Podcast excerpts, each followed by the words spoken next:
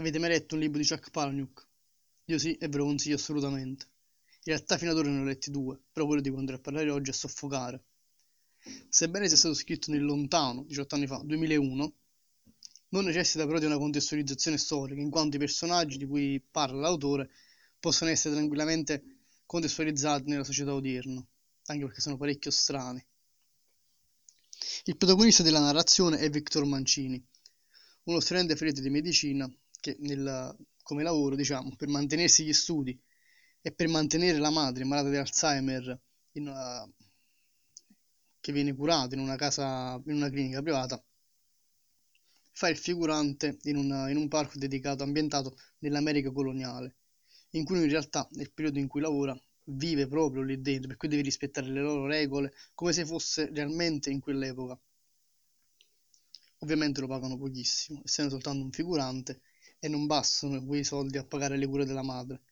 Decide così di progettare questo nuovo modo di guadagnare, che consiste praticamente nell'uscire a cena con un suo amico in realtà è il suo complice ma non prende neppure parte alla, alla sceneggiata, finge, entra nei ristoranti dove va spesso gente benestante per fingere di soffocare ed essere salvato da qualcuno.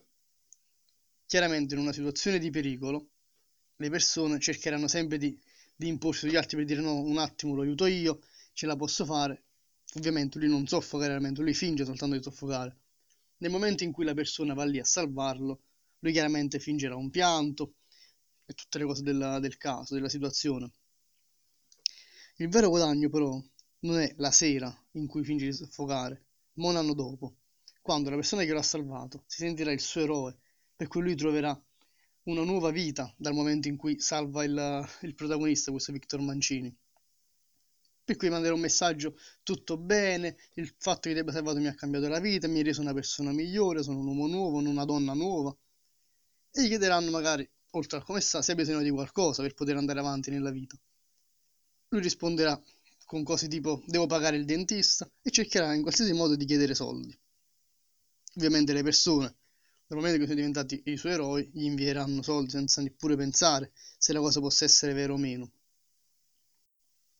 Un'altra caratteristica fondamentale del protagonista Victor è il fatto che sia sesso dipendente, tanto predatore sessuale quanto preda sessuale delle donne ed è importantissimo notare come Palahniuk, dichiaratamente omosessuale, se non sbaglio anche sposato, riesca ad essere sempre super partes nel momento in cui va a raccontare, anche nei minimi particolari, i rapporti sessuali a cui prende parte il protagonista. Diversamente invece dagli autori di oggi, gli scrittori di oggi, che usano la loro omosessualità o il loro rendimento sessuale in genere per difendersi dalle critiche, quindi è soltanto un pretesto per dire libro non ti è piaciuto, forse perché non sei del mio stesso orientamento sessuale. Ah, e allora è perché sono gay? L'ho fatto forse troppo bene questo, forse sono gay. Comunque, tornando a noi, anche se sarà già capito, la vita del protagonista è piena di svolte, di imprevisti, di episodi assurdi, raccontati però talmente bene dall'autore e ben giustificati da sembrare spesso e volentieri addirittura plausibili, sebbene siano assurdi. Ed è un libro che merita assolutamente di essere letto, anzi se dovessi dare un voto darei sicuramente un 9 su 10, sia alla, al libro Soffocare, sia all'autore al suo stile.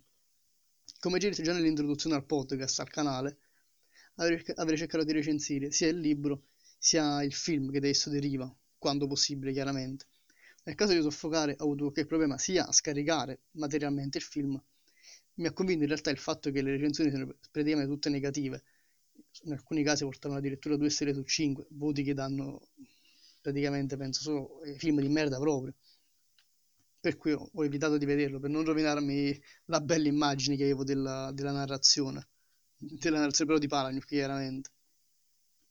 Detto questo il, il libro è questo vi consiglio ripeto assolutamente di, di leggerlo e ci sentiamo